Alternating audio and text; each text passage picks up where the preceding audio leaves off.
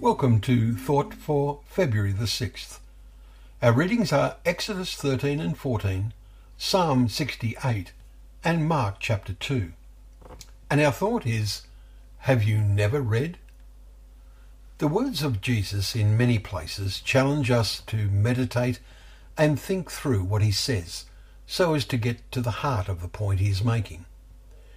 In Mark chapter 2 today, we see how he responds to the Pharisees' criticism of his disciples because they, on a Sabbath day, in walking through the grain fields, plucked and ate ears of corn. The Pharisees had minutely defined all precepts of the law so that their sense of their own righteousness rested on the keeping the definitions of the law that they had developed.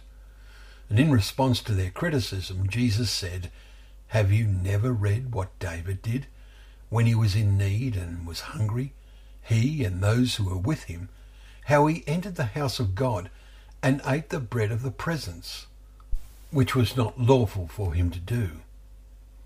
And of course they had read what David did, but they never took in the significance of his action.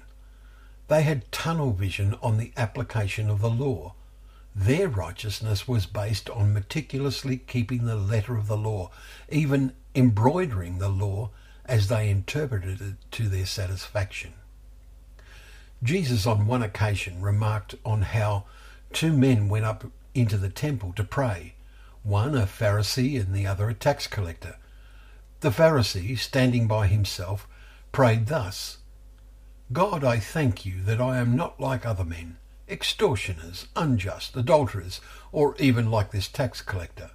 I fast twice a week. I give tithes of all that I get. Luke 19, verses 10 to 12. He concentrated on speaking to God and of boasting of his righteousness. We can say he had eye trouble. In contrast, said Jesus, the tax collector standing far off would not even lift up his eyes to heaven, but beat his breast, saying, God be merciful to me, a sinner. Verse 13. This is a lesson for us. We can become proud of all the detail of what we read and learn. This pride can lead us to have a sort of tunnel vision as to the way to understand the meaning of what we have read.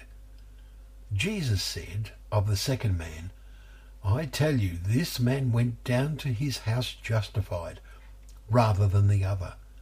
For everyone who exalts himself will be humbled, but the one who humbles himself will be exalted.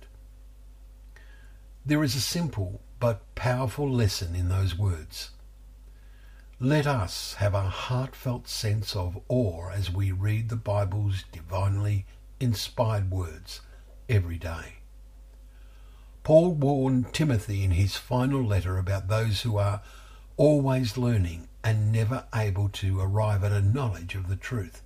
2 Timothy 3 verse 7. Their learning was undertaken with the wrong motive, just like the Pharisees. May we have the right motive whenever we read God's Word. Thank you once again for joining us for Thought for the Day, where together we can open up the pages of God's Word, remembering that they are a lamp to our feet and a light to our path.